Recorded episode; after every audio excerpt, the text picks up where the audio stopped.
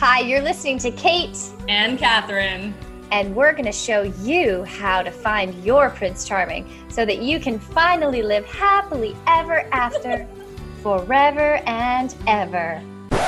No. We are definitely not going to do that. We are sick of that story, and it's a lie. It is a lie. You're listening to The New Truth, a modern woman's guide to extraordinary love. We are going to show you how the fairy tale love story stops you from experiencing the love you truly desire. Listen to hear how to break free from sacrifice and struggle in relationship. And learn the new truth about love in a way that you've never heard it before. We're so happy you're here. Keep listening. All right, everybody. Welcome back to the New Truth Podcast, episode 22. And we are ridiculously excited and grateful to welcome Lola Pickett to the New Truth Podcast. Thank you for being here with us today. It's so much fun to be here. Thank you for having me. This just gets better and better every episode, every week, and we are very, very passionate about bringing on women that are 100% living the unconventional life. You challenge so many paradigms, and I can't wait for us to dive into that, and most of all, to highlight the work that you have created on what it means to be an empath and a sensitive woman in the world. So today's episode, the gifts of your sensitivity. So if you are a woman who's ever been told you're too sensitive, this one is for you. Mm-hmm. So Lola, through her courses and programs, Lola Pickett empowers empaths and sensitive folk to rewire their brains, bodies, and behavior for internal and external resilience, shifting from self-repression to soul expression. Yum. What an epic sentence. Shifting from self-repression to soul expression. She is the published author of The Wild Messengers Alchemical Tarot and founder of Empathology, an emotional, mental, physical, and spiritual resiliency training program. Her offerings blend cutting-edge neuroscience with trauma healing, herbalism, permaculture, ritual, and play, yes, to create powerful and lasting results. When not facilitating transformational work, you'll find Lola on a hike, wild crafting medicines, and loving up on her husband, kids, and kitten in the mountains north of San Diego, California. Ow! Yes, yes, yes, yes. And we have to talk about how I met you in 2013 when, my gosh, were you calling yourself an animal shaman? At that time? I was a totemic shaman as coined by my community. And I was kind of a reluctant shaman because I know the weight of that word and I no longer even use that word. But at the time, it really did kind of encapsulate the work that I was doing and in connecting people with the wild elements of who they are in the shape and form of animals. Oh my gosh. And so I'm watching this woman have a language that it was ignited by you every time. And then I reach out to learn about my spirit animal, and similar to what's been happening around empaths, getting this download and receiving the messages on introducing the type of empath I am, let alone what my spirit animal was. I'm like on the floor crying, like, this woman gets me. How does she do this? How does she do this? And so we have to start with just, you know, maybe tell us about one pivotal moment in your life that has really shaped who you are and your message, and perhaps a moment where you really broke free from one aspect of an old paradigm that our culture has been thinking. We're going to just dive into this big question. I mean, there are so many, but the one that always comes to mind is the moment that I woke up to the lies that I had been living inside of. I had just had my first child. So this is about 10 years ago. And I remember I was working from home, lucky to work from home, but at a job that I just despised and really drained my energy. It did not it did not challenge me in the right ways. And it was also like ethically opposed to what I believe in. It was in the beauty industry. And I was in charge of marketing for this company. So I was trying to like sell a message and craft a message around something I didn't believe in. That was a misalignment that was painful, but it paid the bills. And so I had a really hard time justifying doing something else until I was scrolling on Facebook one day with my newborn son laying on the floor below me and just trying to take a break from this horrible job that I was in.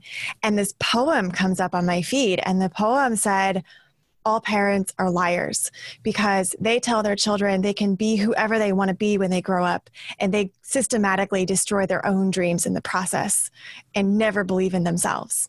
And I was like, like this knife went into my heart. And I looked down at my son. I remember this moment like it was yesterday. And I saw his eyes looking up at me. And I was like, I can't do this. Like I won't be that parent. I won't be that mom. I want to be able to tell my son that he can be whoever he wants to be when he grows up. And I won't do it until I'm living that life myself. I will not be a liar to my child because I've been lying to myself for long enough. And I didn't know just how pivotal that moment was going to be until I started to really get honest about all the lies I had been telling myself about my life, about my marriage, about my career choices. Yes. But like I had built this life at the time, I was 30 years old, that looked from the outside looking in, like it was exactly what you would want. I had a white picket, literally a white picket fence. I had a golden retriever. I had my one child. I had a like thin, fit body. I lived by the beach in San Diego. I had married my college sweetheart. And so I was like, well, I mean, I followed the recipe. Like I did all the things right. Why am I depressed? Why don't I have a sex drive? Why am I questioning my sexuality? Why am I so miserable? And so I spent, a few years acknowledging I was miserable and trying to like change superficial things, change my job. We had moved to San Diego, like all these different aspects. But the core of it was that I had built an entire house of cards. Every aspect of my life had to change. And that moment with my son was the catalyst that really began to inspire me to take different actions, make different decisions, ask different questions, and ultimately take full responsibility for my life, which is terrifying. Wow. There's that. So there's that. And talk about, my God, the old paradigm. Here's what you're supposed to think will make you happy. And it takes, God, what a powerful moment. And it takes so much courage to be impacted by, because how many women, I can read Facebook memes or listen to a podcast all day long and not act upon what's actually happening in my soul, in my body. So let's follow this story. Then what? So the first thing I did was I started to express myself. And I think that's really like the first step is like, even in your own journal, really going, okay, what's going on with me? What do I want? I mean, there's so many places where we're afraid to be honest. Like we're afraid to be honest in our own thoughts. We have shame spirals about our own thoughts, about our own desires. So how in the hell are we ever going to create a life that feels good if we can't even be real with ourselves inside our own heads? So I decided to take it one step further and take it out of my journal and start blogging. And so I started to blog. This was like in 2011, started to blog about what does it mean to be happy? Like what is it? Is it even a goal to be aiming for? And if it is, what does it really mean? And is it far away or is it right here? And if it's right here, how do I undo all of the conditioning that's telling me it's not? That it's in the next bottle of wine, that it's in the next pair of shoes, that it's in the next tags I rip off of my shirt and lie to my husband and tell him my mom bought them for me so that I don't have to admit that I've gone shopping again. I used to do that. Real story. Yeah. Real story. And so I called this blog Revelish because it was like, I want to revel in my life. I want to find out what that even means. And so I started blogging, and like right away, because I'm a communication empath, which we'll talk about, my words have a great amount of potency to them for whatever reason it is. There's this like magic that happens when I start to express myself through language. And so I started to weave these connections through this like random blog I started. And then I was like, well, maybe I could do something with this. I was still at that horrible job. I was still in my first marriage, my practice marriage, as I call it. And so I was like, well, I want to learn what to do. So I started to look around, how do I like monetize this? How do I make this into an online business of some kind? I mean, this was still fairly new. Like the landscape for online business then was nothing like it is now. And there was not a whole lot of information out at the time, but I started to sign up for courses. And the funny part is that because my background is in marketing, graphic design, I was doing all of the design for my own website. And so I would join these courses, and the courses would teach me some stuff, but the community was like, dude, how'd you do that with your Facebook profile? Like, I want that. Can I pay you $25?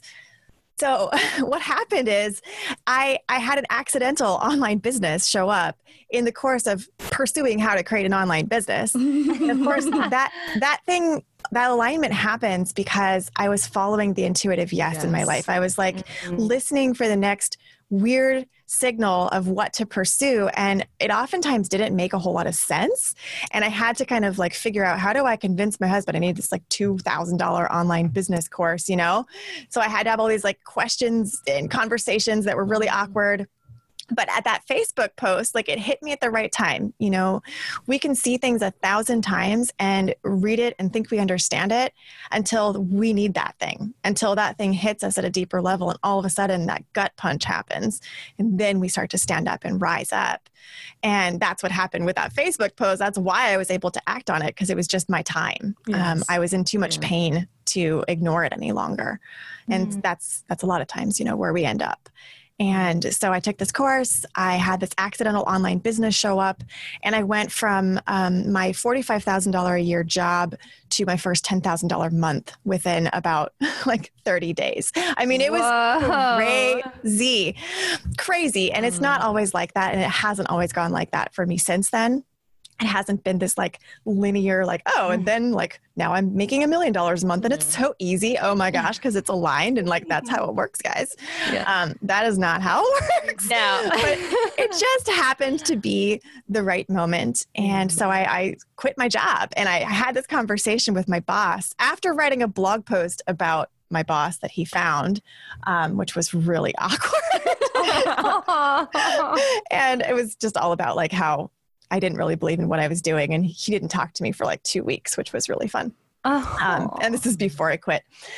So anyway, we like repair the relationship. I'm like, you know, I just have to have a place to put this stuff. I'm feeling these things. It's real. And it's not your fault. You know, it's not the company's fault. It's just me and my journey. Right. And so I quit my job. He was like, I'll see you in 3 months. 'Cause this is not ever going to work. And I'm like, okay, buddy, I'll never see you again, but thanks. You know? Yeah. Wow. And the truth is I never did see him again, and I never did have to go back to work. And because I have continued to listen to that, like, here's the next right thing. It's that Frozen 2 song that is so magical and perfect and so appropriate for our journeys. It was like the next right step.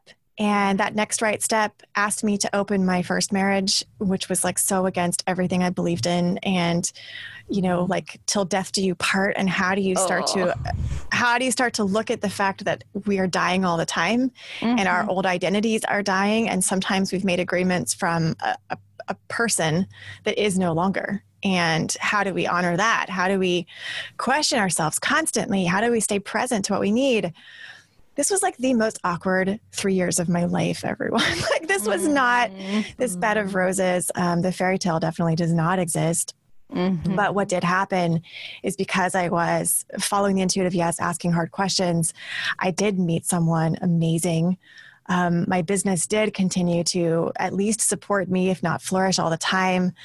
I started to feel an integrity with how I was able to talk to my son and encourage him. And, my life has unfolded since then. It's been 10 years since that moment. And just like a fast forward, I'm in an absolutely astoundingly profound relationship Closed relationship. Closed, y'all. Not what I wanted, turns out. I just wanted deep, deep intimacy with the right person. And I didn't really think that that was ever going to happen for me. Mm-hmm. And so that's happened. I had another child. I have a baby kitten. We ended up buying a house in San Diego, something I never thought I'd be able to do again after leaving my marriage. So much has happened. And it hasn't been easy. There is no happily ever after. Nope. Even in my dreamy partnership, it's only like joyfully ever now, you know, like, it's like gratefully ever now. That's it. That is it. And I think the only reason why both of us, my husband and I, are able to really show up in full is because we both had practice marriages. We both royally screwed up so many times.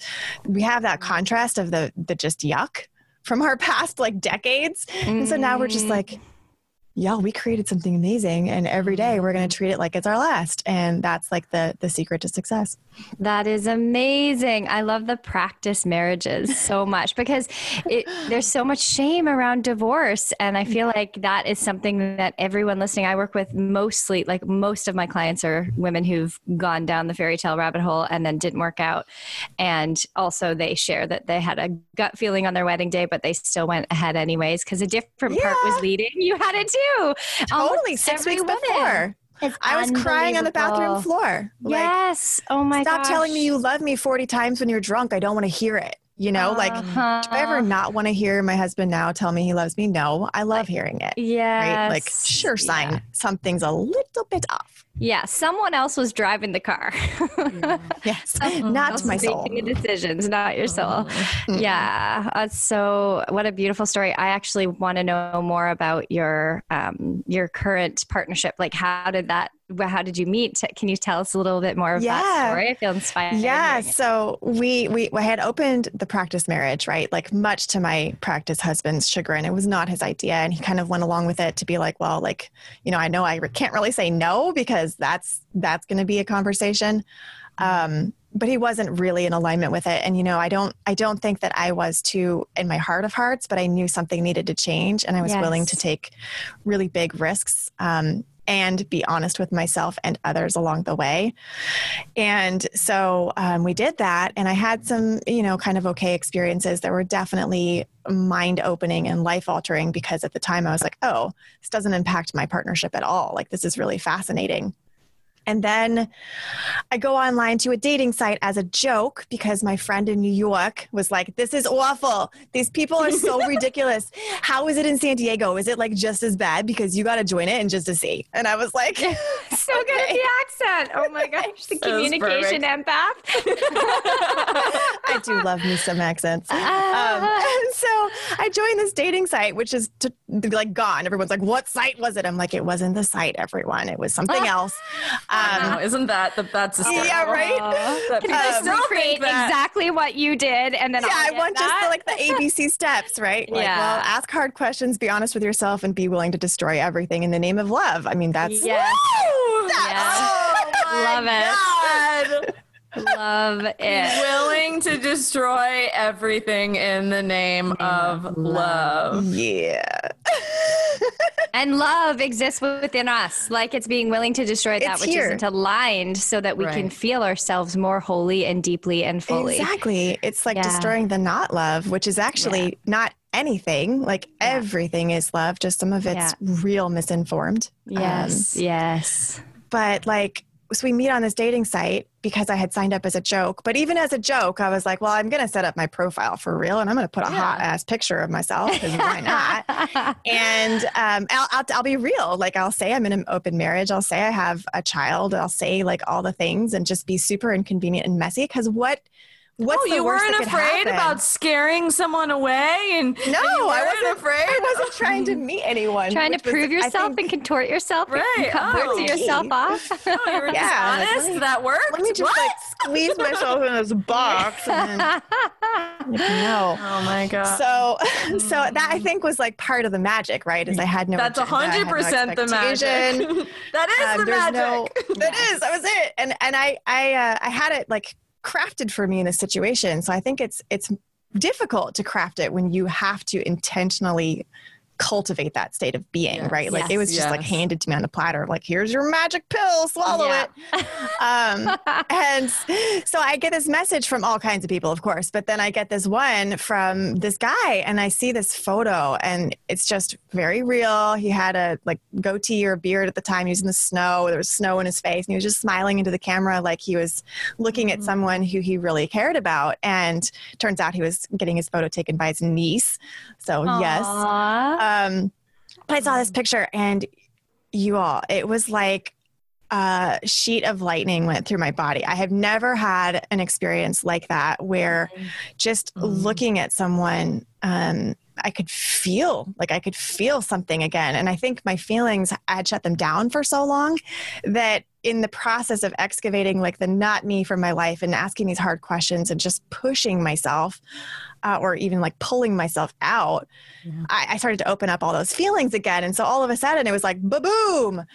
And I remember going, I have to like know what this guy's saying to me because it said I had a private message from him and I had to pay $35 to read said message because my account was free because of course I was not doing this seriously.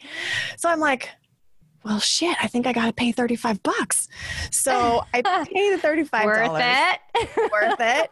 I get this one sentence message from him. But that sentence was, open marriage, huh? How's that going? I just started laughing. Like I felt him and I felt like, you know, he read the whole thing, obviously, and it didn't scare him away. And something was happening chemically and just spiritually and emotionally and energetically when I connected with him. So I wrote him back and we started emailing. And within like the span of 2 days, it went from let's get to know you to like, I have to know you. I have to know who you are. I have to know you. I have to meet you. I remember him saying like, well, I want our first encounter to be in the wild, like those words. And I was like, I think we're just meeting for dinner, right? Like, should we just hang out outside for a second? Like, what do you mean? Oh my God. And it was just funny like that and very real from the beginning. I was still married. So we go on our first date and like fell into a wormhole basically and made out like it was the Titanic going down. And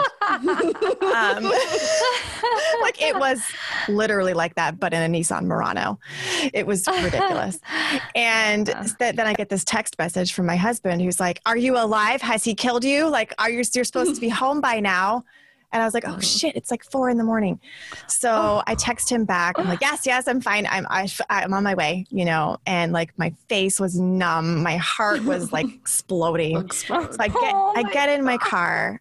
I drive back home to my not life, you know? And like this feeling of, it was almost like my heart was strings of taffy, right? And it was just like pulling farther and farther away.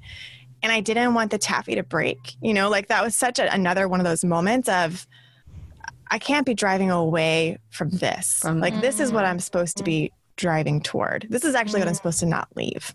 Mm-hmm. And that's inconvenient information when your intention is to have an open marriage with the one primary partner you've always had. Because my intention had never been, I'm going to leave this marriage. I'm going to meet someone. I'm going to fall in love. I didn't actually want that to happen. And it totally like came out of nowhere. And so I get home and my husband is like, well, I guess that was a good first date, you know? And I was like, We'll talk about it. Yeah. We'll talk about it tomorrow. Today, actually, but later today. I have to get some sleep. So I go to sleep, and that was the last time I slept in that bedroom. It was the last time I slept next to that person. I never kissed him again. I never was intimate with him again. I couldn't. It was like my heart just went, no.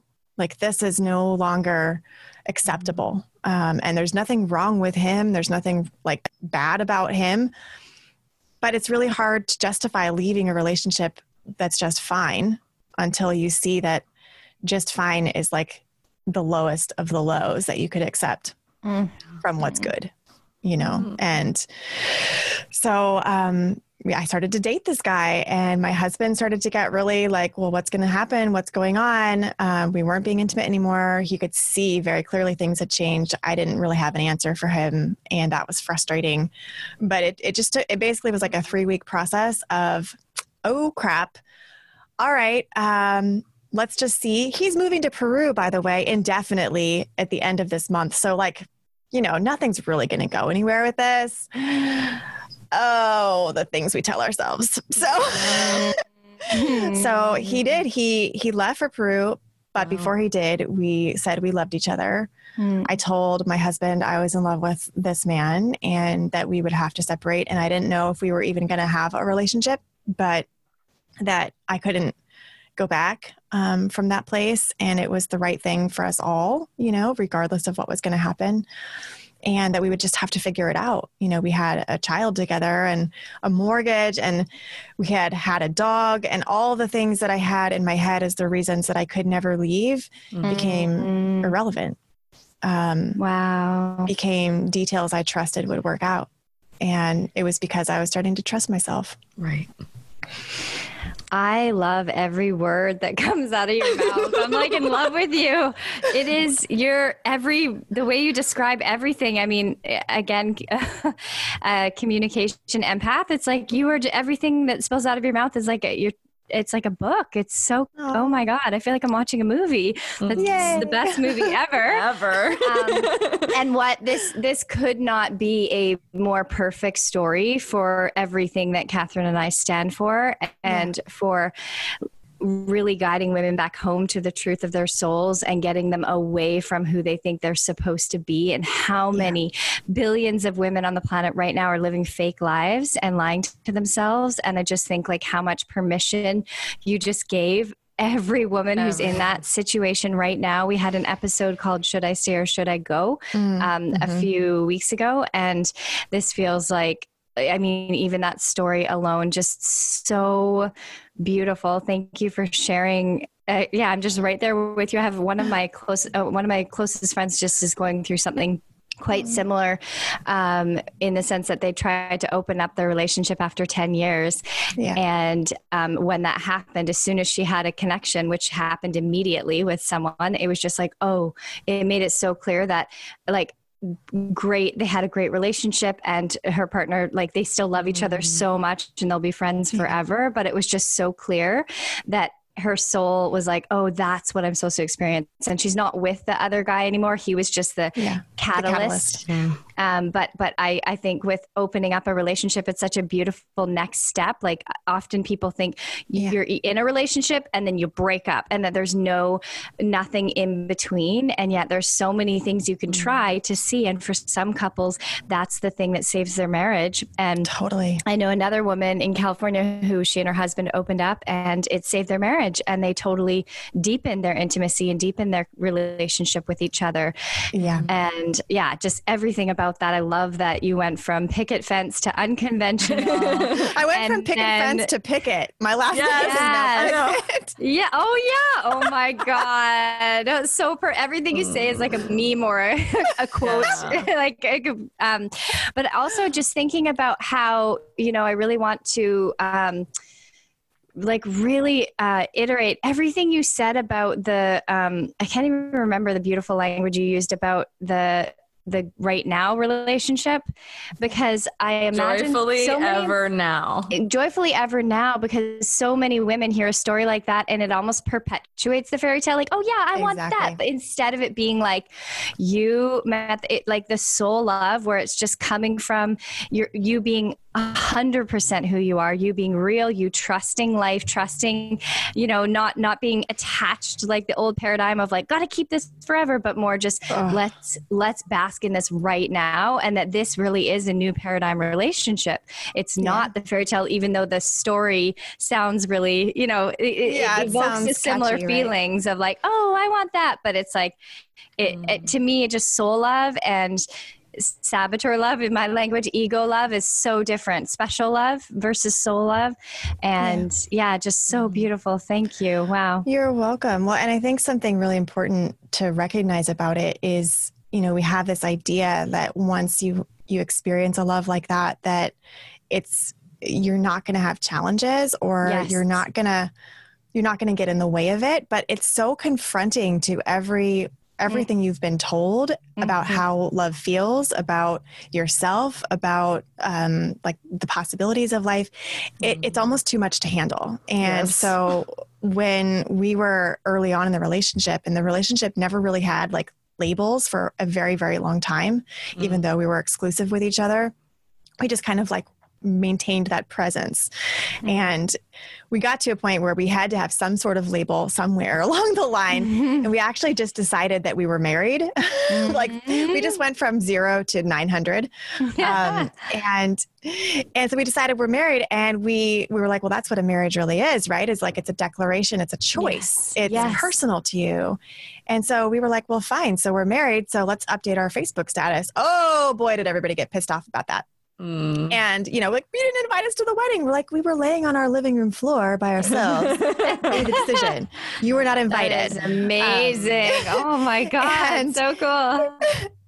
And the week we decided we were married was the hardest week of our relationship, because all of a sudden we had like drawn the line in the sand, and we had said like, this is what we want. And so all the fear came to the surface. All the shadow material came to the surface. We actually had like a huge breakdown, and I didn't realize at the time, but I had an emotional flashback that was so powerful. It's a trauma term. I had an emotional flashback that was so powerful that I literally couldn't hear the words coming out of his mouth. They were like getting twisted through a machine and spitting at me things that were toxic. And he wasn't actually saying those things or having any of the intentions that I was reading into it, because I was all of a sudden somewhere else, someone else, like the traumatized version of me. So I got triggered. My trigger triggered him. We temporarily broke up. And because I actually said, like, I can't do this, because it felt like in that moment, even though the information I was going off of was not accurate, the choice was between you say yes to this relationship you've just committed to, or you say yes to your heart. And to me, the choice at that point in my life was so clear that I couldn't say yes to the relationship if it was not also yes to my heart. Even as much as I loved him and I loved our story and I loved where we were and what we were creating, I had to choose my own heart. And that moment was like a deep initiation, because I said, I have to choose my heart. And it felt like my whole body was like a pile of dry leaves that got crunched up and blown away in the wind. Like that was a physical sensation that I had. And it was like I died. The relationship died. My future died. Like everything died in that moment, including the trauma. Because what happened after that is he stopped tossing his clothes out of the dresser. That he was like, fine, I'm out of here. And he was like, no, that's not what this is about. This is about staying. Like, this is about showing up. This is about getting the fuck out of bed and saying yes. Like, that's what this is about. And I'm going to, like, cry. So we both said yes again, and again and again and again. And eventually when we got legally married, which was later that year, 2013, right? The big year. I said in my wedding vows to him that this is our wedding night, this is our honeymoon, and this is our funeral.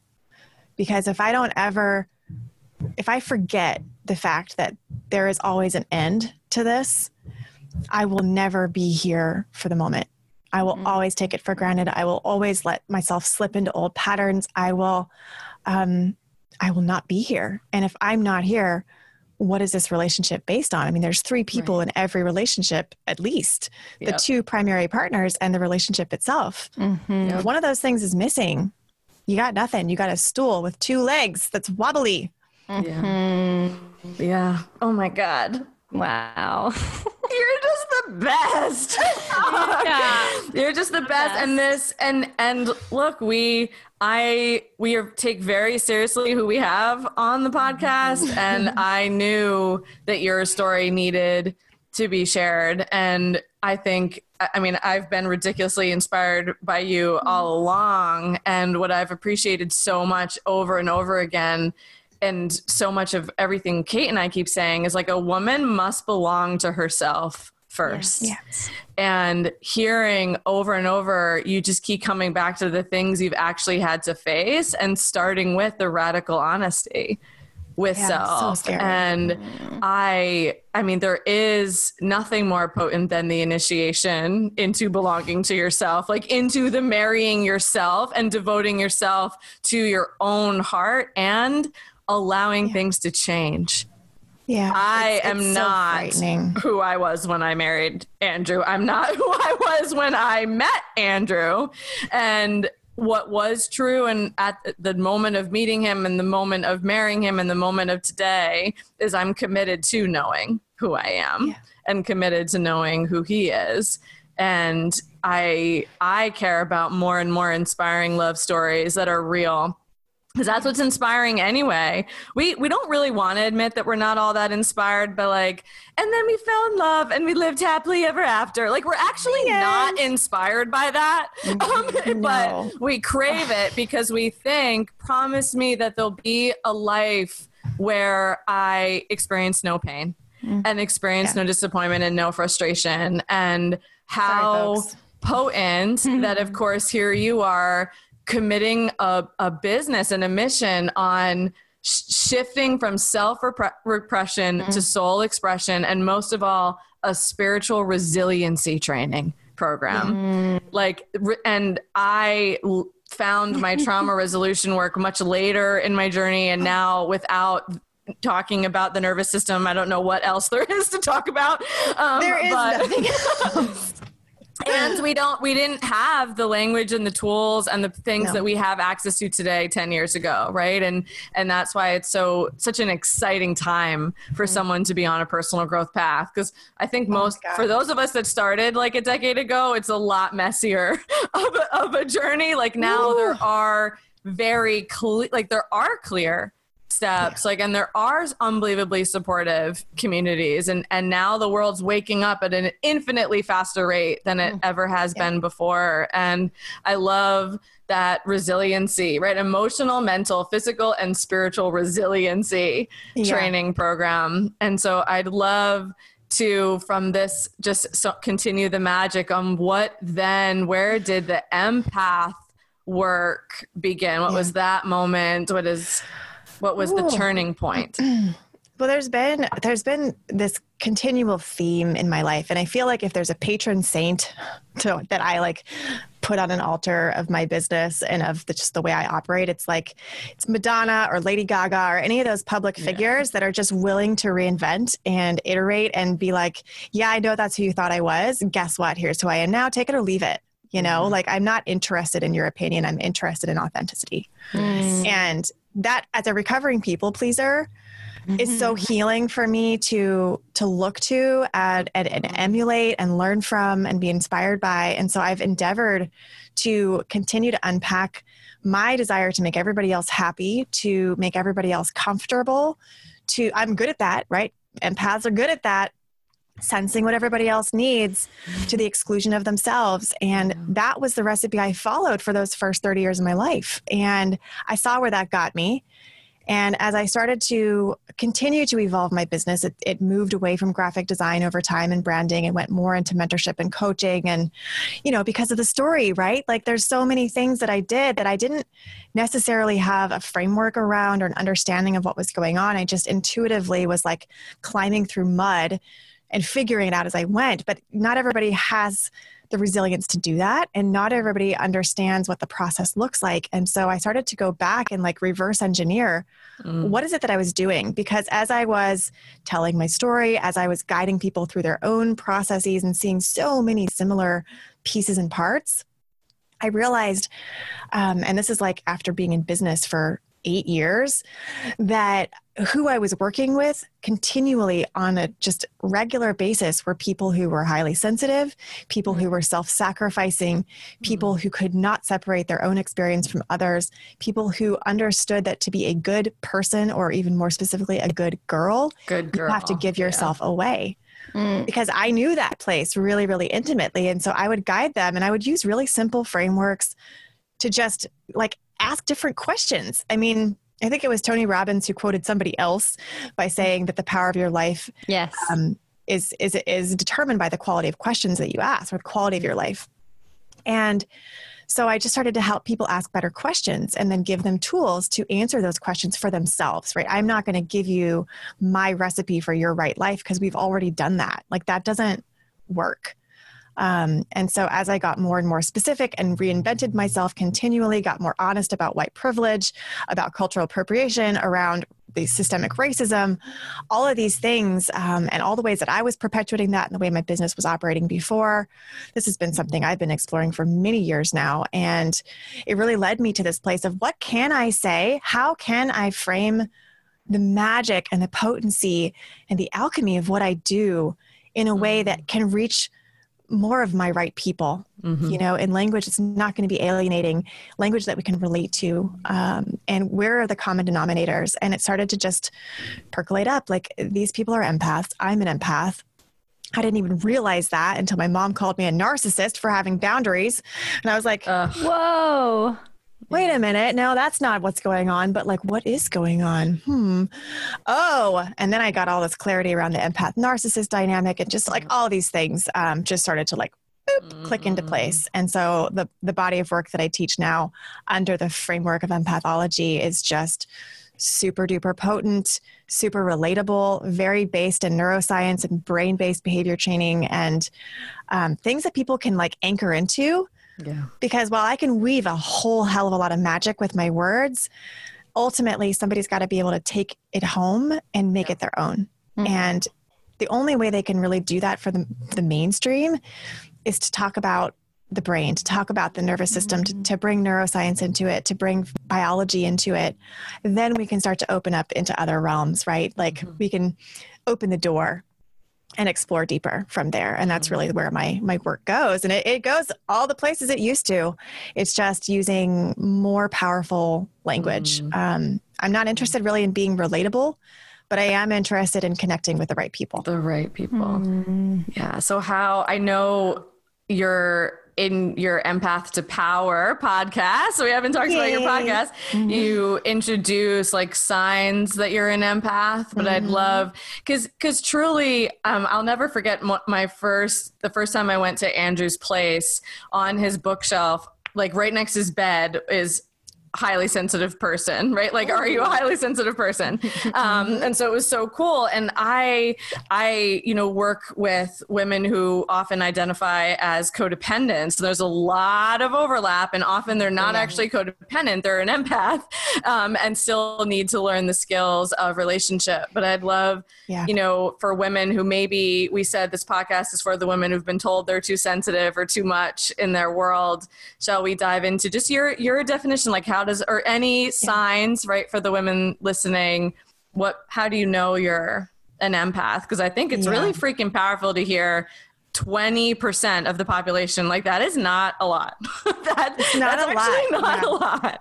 No, 20% of people have highly sensitive nervous systems, which is a biological difference in the way that our sensory processing happens in the hippocampus and in the way that we interpret emotional information. So there's language used around it that's like things are more vibrant, things are more intense.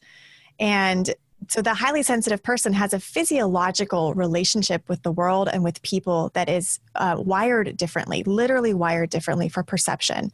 And then you layer onto that an empath.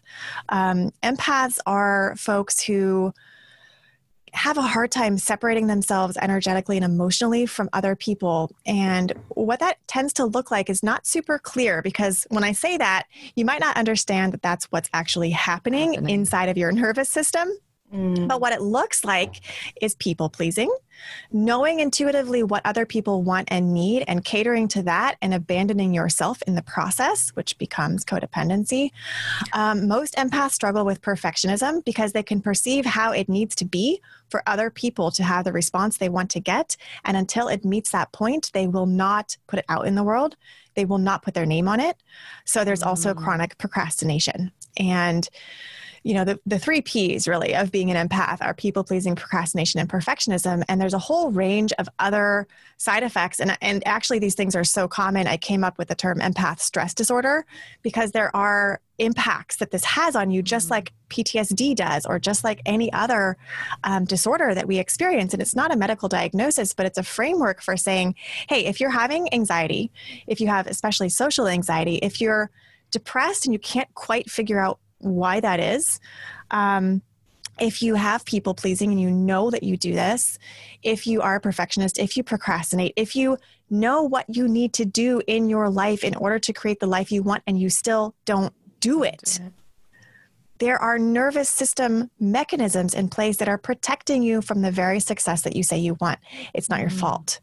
And so the thing that we can learn how to do, and this is why resiliency is so important to me, is that we want to teach our nervous systems that it is actually safe to grow, to succeed, to be seen. Most of the people that I work with come in thinking, I'm afraid of failing. And the truth is that they're afraid of succeeding. Mm-hmm. And that is so powerful to look at, because if you recognize that your body and your brain are hell-bent on keeping you small and safe, of course that marketing strategy isn't going to work for you. Of course that business training isn't going to land. Of course that relationship is going to go south, right? Like, because you're afraid to actually have what you want and you don't know that's what's going on. So you're going to think there's something wrong with me, blah, blah, blah, blah, blah, go into the spirals of self-blame, keep trying to follow other people's recipes. 20% of the population can't follow the 80% rules. Right. It's not going to work. And, you know, for me, like my real secret mission with this work is that I know that there are systemic issues with society, that there are problems in education, problems in family structures, even problems in the therapeutic and coaching models. Mm-hmm. And the reason why is that the leadership that's in place right now primarily is of the 80%. It's not of the highly sensitive population, the population that is empathic, that is super duper compassionate, that can naturally put themselves last, right? Which is not the best idea, by the way, right? But those are the kind of people we really need to have in positions of power. But when we don't feel safe with power, we won't ever allow that to happen. And so these same problems, these same paradigms are going to keep persisting, I believe, until the highly sensitive population doesn't learn to toughen up, but learns to show up and trust their gifts, use their sensitivities as they're meant to. And if there's like ninja skills you can learn, like cool shit you can do with even just your sense of hearing and sight that can like totally change your experience of how you do your day-to-day tasks. You're not distracted because you have ADD most of the time. You're distracted because you're in a trauma response. Right. Your nervous system is activated and you're not designed to focus when you're stressed. Mm-hmm. So there's so many things we can do to just dial all that stuff back, step into our power without becoming somebody we're not. That's not the solution. What would you say is the best way to protect, or do you believe in protecting your energy or like clearing energy? Or I love this question. Stance on that. So I actually made a video last year that got lots and lots of interesting feedback about the fact that empaths actually need to stop protecting themselves. Oh, I had an intuition. That's so wild. Yeah. I asked the question and then I said, if that's like, your stance. And that's exactly. I've never heard anyone say this, but for some reason I intuited you have something else to share. Yeah. So cool. So as a highly sensitive person, you are wired to connect. You're wired for connection. You are made to bridge between yourself and others. So how do you think subconsciously it is going to work to try to keep other people out? It's never going to work. It's not going to work. So you're like, but I cast my white bubble and I'm still feeling all this crap. What's wrong with me? Like my energy work just isn't pure enough. I just have to ground better. You know, I have to get my like tourmaline out or whatever. And I love that stuff, y'all. It's like, no problem. But it's not going to be the thing that helps you. Yeah. So I just had this conversation in my Facebook group this morning, actually, too. And what I believe is that because we're designed to connect and not to protect, protection isn't going to work for us. What is going to work, instead of keeping other people out, is to let ourselves out, right? Like your best protection is being yourself fully. Okay, hold on. We have to say that one more freaking time. Say it again. Being your best protection is being yourself fully. Radiating out. Right? Because how else are people going to know who you are and make their decisions about whether or not to engage with you? And that is none of your business. None of your business how they feel, actually, right? Like there's all these memes on Instagram. I follow all these empath accounts, and then I love like sharing their posts to my stories and being like, actually, y'all, like here's another way to look at this. Because I don't have the normal empathy, woe is me, everything is so hard conversations, because we're made to lead. We are uncomfortable all the freaking time. That is what leadership asks us to do. We're just uncomfortable because we're denying ourselves instead of expressing ourselves. Yes. Whatever. That's Empath to Power. This is so good. This is so aligned. Yes, thank you. Wow. Thank you. Welcome to the new truth, everybody. I did an energy work training. It was probably the beginning of last year, actually. And I raised my hand. It was a very small training. There's only 11 of us. And the leader said, does anyone have any questions? And I said, I'm having a really hard time managing my energy in this space. I was shrinking totally. We're learning energy work, but we're practicing on ourselves and each other all day long. And she, this very powerful person, she looked at me and she goes, what do you think you have to protect yourself from? And I ended up on the floor hysterically crying, because I didn't know that that's subconsciously what was happening. But yes, that's what I was asking myself over and over and over again. And when I think of even just this past year of transformation that I've done, because that training was last March, I can feel how I'm in the most pain in my life when I'm not sharing. Right? Or when I'm in acting like it's someone else's job to make space for me rather than claiming it. And there is a ridiculous amount of disempowering messages for empaths, and really everywhere. That the woe is me, but also even this, it's, what's the word? A scarlet letter kind of thing to where you're always going to struggle with this. Right. It's just so hard to be an empath, or, us empaths are superior beings because we feel so much. Yeah. No, you're not. No, sorry.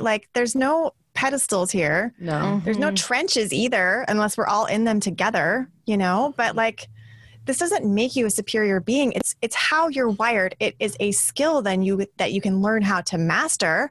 Yes. It can become an advantage that you don't apologize for any longer, that you channel for the greater good instead of harming yourself in the process and calling that charity. No.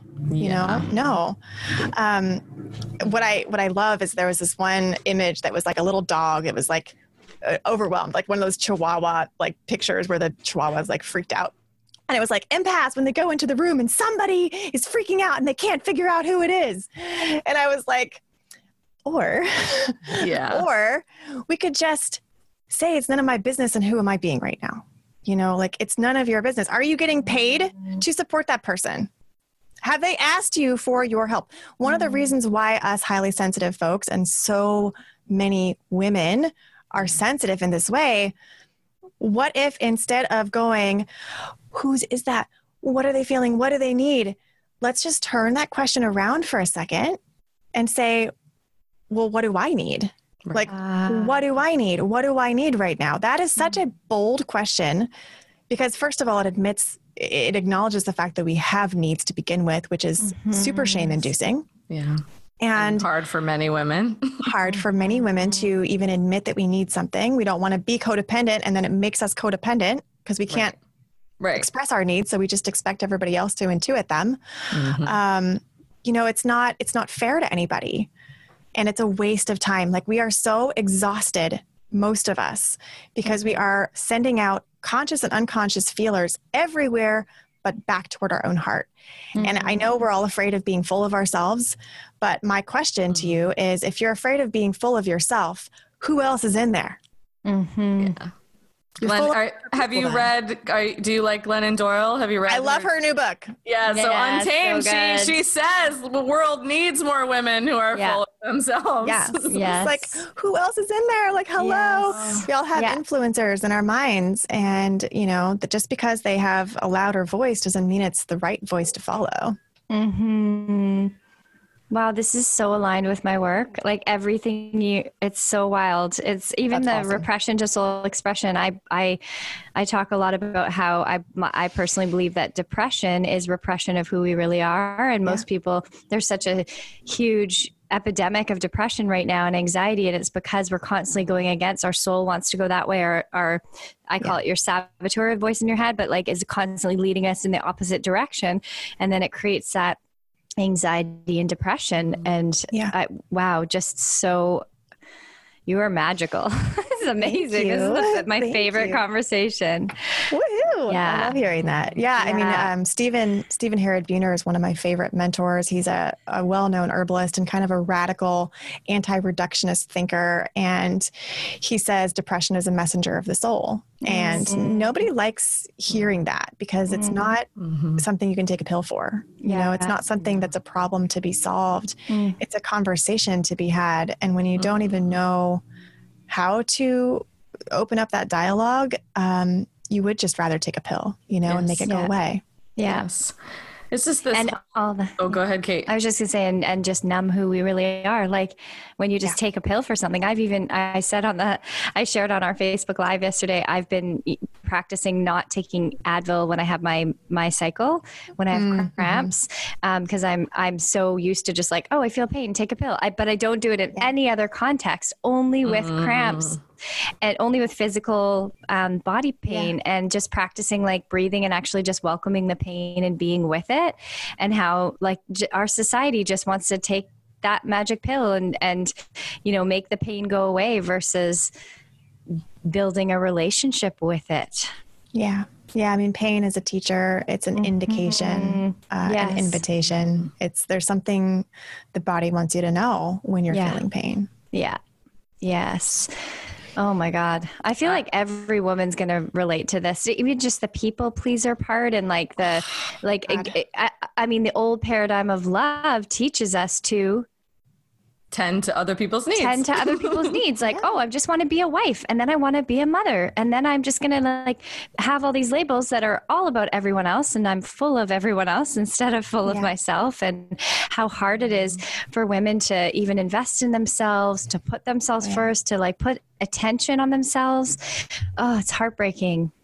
It is. It's heartbreaking because we need more women to rise up. We need more sensitive souls of all gender identities to rise up. We need this as a culture. And I like to say that we're the psychedelic plants of the human realm. Woo! Because we are a lot to take. Yes. But we have a different perspective, and psychedelics exist to expand us in times of ecological disruption. I mean, that's like the ecology of those beings. The fungi come in when the ecology is in peril, and all of the beings in that ecosystem benefit from the expanded perspective of what's possible.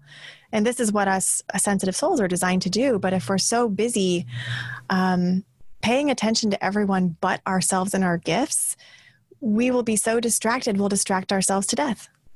And that's what's happening. Yeah.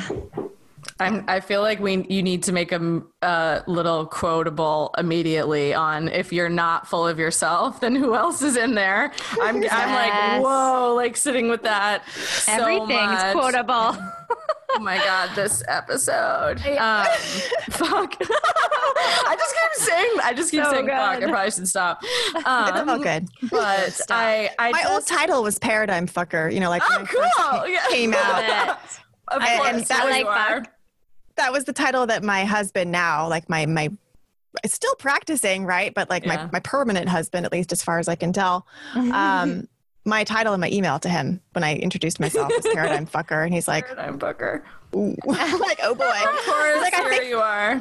I think that's what I do too, actually. And I used to say, like, we're going to fuck these paradigms by loving them into oblivion. Yes. Yes. There's the new truth. That's it. Yeah. And I was going to say that we value linear and production, you know, that's the masculine, you know, world versus process. And I can feel if I was at the start of my journey, I'm going to have to like really make sure I lay down after listening to this episode. If somebody's just starting, but it has taken a lot for me and my own trauma healing. And even, I mean, I never had a relationship longer than a year before Andrew, and we're about to celebrate 6 years together on June 11th. And I feel like, and I asked for this in my life, like God's given me a PhD in relationship because I couldn't, the past 6 years have been everything but the fairy tale, and everything but happily ever after. And the work of like dismantling all the old paradigms and conditioning is the work of a lifetime. And what I feel like I've appreciated about your story and really this whole episode, it's over and over again of that commitment to asking the questions, commitment to leaning into pain, commitment to feeling, you know, whatever is actually arising inside of me. You know, we talked about depression. I know now when I'm anxious, I'm not taking care of myself. Like my anxiety is my soul's red flare of, hey, babes, come back, come back to me. And really how every woman that I work with who has anxiety, the question's always, how do I make it stop? Right? How do I make it go away? How do I fix it? That's our culture. And the old paradigm of love is what are the three steps to finding my partner? What do you mean? It's not just three freaking steps. What do you mean? It's a commitment to living the truth of who I am. And then saying, let's see what life has to bring when I'm that, when I am that, over and over. And so I wanted to throw in the anxiety piece because it's been, I'm someone who has anxiety and I can watch there are some days where, my God, I do wish I could just take a pill. I wanted to take a melon baller to my brain at one point. Like I was like, if I could just like have a very specific little melon baller tool where I could just take out the part of my brain that is doing this to me right now, you know, like literally it's so debilitating and so miserable. And we know we're doing it to ourselves. And that's the frustrating piece. It's like the shame spiral of feeling shame, like the judgment about feeling judgment. Right. There's all these spirals we get into. And, I mean, I just had a panic attack recently, right? Like, it's not like this stuff goes away, but if you know what the language is that your body is speaking, the conversation is more efficient, you know, like I don't have to have 5 panic attacks in order to get the message. I could just go into the beginning of one and go, oh, I'm afraid of something. Yeah. What am I really afraid of? And what is the pretend fear that I'm listening to instead? You know, to avoid the bigger growth-oriented fear. Yeah. And always that's what it is. It's like, oh, it's here I am like thinking I'm dying. So what am I afraid of doing with my life? Or where am I lying to myself? I love that you said that in the beginning, like that quote about parenting, but really that's like most of us are lying to ourselves every day, all day. Like, you know, staying in jobs we hate, eating, you know, whatever, eating foods that don't feel good, like just telling ourselves little lies all day, staying in relationships that aren't aligned. And, I mean, that to me feels like the biggest key is the honesty piece. And I love how, I can't remember exactly how you phrased it, but it was beautiful about something about the heart. But I love the word courage. It's courage might be my favorite word. And I think it's because, well, I broke it down this year because in French, cœur means heart. Sacré-Cœur is my favorite church in Paris, the cathedral in Paris. I love Sacré-Cœur. So, it's so beautiful. Your accents. Oh my God. I love Sacré-Cœur.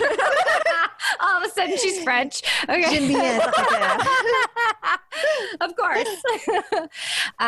But I love the word courage because it's like having the courage to follow your heart and how it takes a fuckload of courage to follow our hearts because we're brainwashed every minute of every day that our life is supposed to look a certain way and we're supposed to look a certain way versus carrying what we feel, you know, and yeah, I love it. Mm. Love it all so much. I just got this image while you were talking, Kate, of like, we're brainwashed, but what would it look like to get heart washed? And then I was thinking like the song at the car wash, and I was like, at the heart wash. Yeah. Oh, yeah. Yes. Yeah. It's just like, I can see us all in like roller skates being like, this is living from the heart, baby. Yes. There's a roomie. I mean, I studied in the mystery school I'm part of. I studied Sufism for a year and it was really unbelievable. The mystical practice, and essentially that the whole principle of Sufism is polishing your heart. Like that's the work, like God as the beloved, not up in the sky, not someone, you know, that not even the parent figure, like the beloved, your lover, the divine as your lover. And I don't know it exactly, but Rumi has a quote about polishing your heart, and that's it. We get the gunk all day long if I'm not paying attention, and our life, I think our life is about polishing our hearts. Our life is about how much more can I know myself? How much more can I fall in love with myself and, you know, do the work of discovering who I am. I mean, we have geeked out on so many things with astrology, human design, like all of it. And now we're going to geek out on the 9 different types of empaths. Ooh. And we'll make sure that everybody has this quiz, but I don't know if there's anything you wanted to share about that quickly, just the different types of empaths. Yeah. So there are numerous different types of empaths, which is like interesting to discover, because I think people either have like this on-off view of like either I'm an empath or I'm not. And actually there's a lot of nuance to how does your empathic nature show up for you, because it presents itself in different ways based on a lot of different factors of your personality, your history, your preferences, your shadow work, all of these things. And so I've distilled a lot of them down into basically 9 core types, kind of like the Enneagram or something like that. And you can go through and take a quiz on my site, which is free, and just go through, and it's 6 questions, right? It's like super, super fast. You both took it. Yeah. And it's surprising what kind of accuracy is possible with those questions, and you'll find out what type you are. And that has a lot of clues for you, not just about like where your gifts are and what maybe your shadows or your challenges lie in, but also like, how do you want to express your purpose? Because if you don't express your purpose in a way that is supported by your sensitivity, you will get in the way of living your purpose without even knowing that that's what you're doing. And so there's a lot of clues as far as what type of empath you are to help you just steer your life more consciously in the direction of the desire of your soul, right? Like the purpose for you being here. It's one of our biggest pains is not feeling like we're following that and not knowing what that is. And what is that asking of us? I have a whole challenge around finding your purpose. And my view on that is similar to protection. It's not quite what you think. But it's an important first step to kind of see how these sensitivities show up for you and how you can power yourself up more authentically to the way that you're made. Because I look at it as empaths it's not an identity. Like you don't, maybe you think you identify as an empath, but it's how you're made. It's not who you are. And that kind of removes some of the weirdness around that label for me, at least, because I'm not like, I'm an empath. What? It's just like, it's kind of like saying I'm blonde and, you know, I have light skin. Like this is just kind of how I'm made. Yeah. And I can be ashamed of that, or I can learn how to work with it. Which is the work of everyone's, like, that's it, the permission to be yourself. How am I made? What's my truth? Yeah, not what does life tell me? And what does our patriarchal culture tell me? What does my family tell me to do? And we'll post the links everywhere for people to follow that quiz. And I do just want to say how powerful it was to take it with Kate, because I knew I was a sensitive person. And then meeting Kate, it was like a whole different level of sensitivity. And then I like had a moment of like, oh, well, maybe I'm not all that sensitive because it doesn't look like Kate, rather than, oh, I'm a different type. Which is the same gift of what astrology does, what human design has done, what the Enneagram has done, and how we, you know, Kate and I were taking a stand that everyone can live the life and relationship they want. But now it feels like this whole other level of the celebration of exactly who women are and supporting them in deeper than, of course, you have permission to do your life and relationship how you want. But it's like you have permission to do you how you fucking want.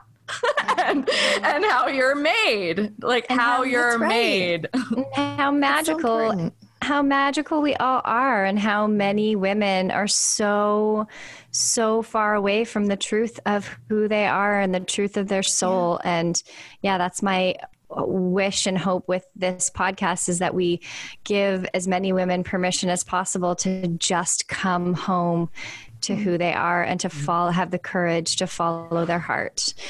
Yeah. And I'm in love with you. You're a magical fairy. I love you so much. This is my favorite conversation of life.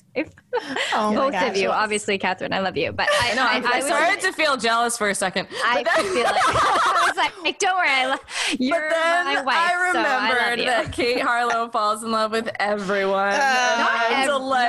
Everyone. He's like, that's magical people, just magical people.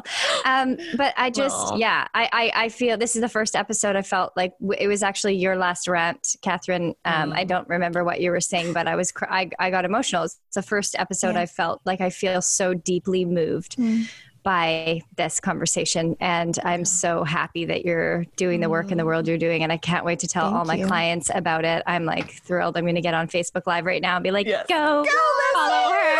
I can't wait to share this episode.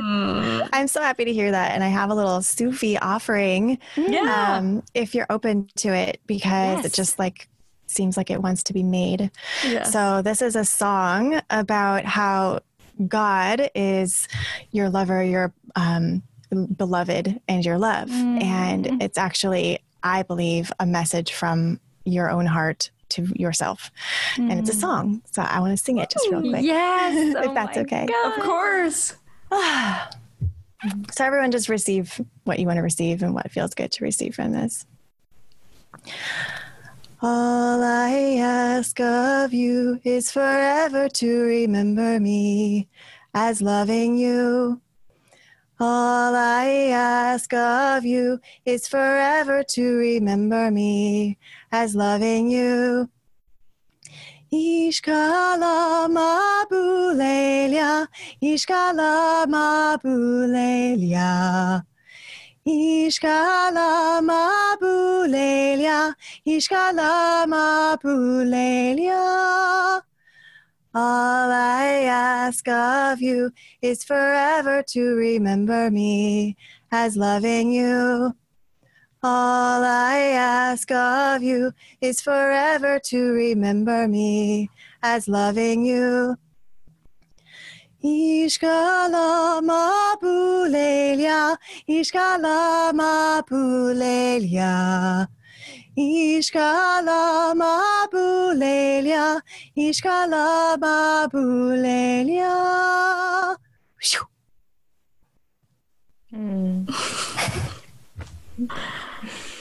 Wow. Thank you. Thank you. My Sufi name is Layla. Ah. Layla. Your deep love. Oh my God. Wow. That was so beautiful. Thank you. Thank you. Thank you. Thank you for being you. And thank you for your time today and sharing yourself with us. I cannot wait for the world to hear this episode. Me too. And we will post all of the links below, and we'll post the quiz. And is there anything you want to say, any other parting words on how women can find you, go play with you over at Empath to Power podcast? Yes, come find me on my podcast. Episode number 1 is a great place to start, because it'll help you understand the signs and symptoms of being an empath beyond the typical conversation. And you can just go from there and basically play like podcast oracle. Just like close your eyes and pick one, and it'll probably have exactly what you need.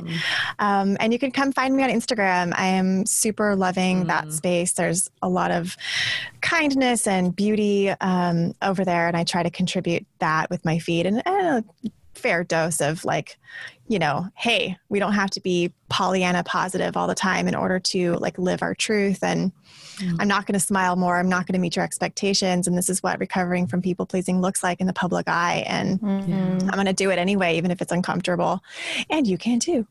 So that's at the Lola Pickett on Instagram. And it's the same on Facebook, the same on Pinterest, like all the places. And you'll find my website there and all the things. Beautiful. Love it so much. Kate. So good. Thank you. Best ever. Thank you so much. I feel so honored to know you. Yeah. This is amazing. Thank you so much. Thank you. Thank you for listening to the New Truth Podcast. You are a woman first. Throw away the fairy tale story so that you can have the real thing and a life that you freaking love. If you loved what you heard today, be sure to rate, review, and share it with all of the amazing women in your life who need to hear this message. And it's all women. Every woman. Like every woman you know. Share it with your grandma. You can find us on Instagram at The New Truth Podcast and our website, thenewtruthpodcast.com. Sign up to receive your free gift from us. The 3 major myths about love keeping you settling, sacrificing, and sabotaging your relationships. Go get it while it's hot. Get it. Stay tuned for our next episode. See you soon.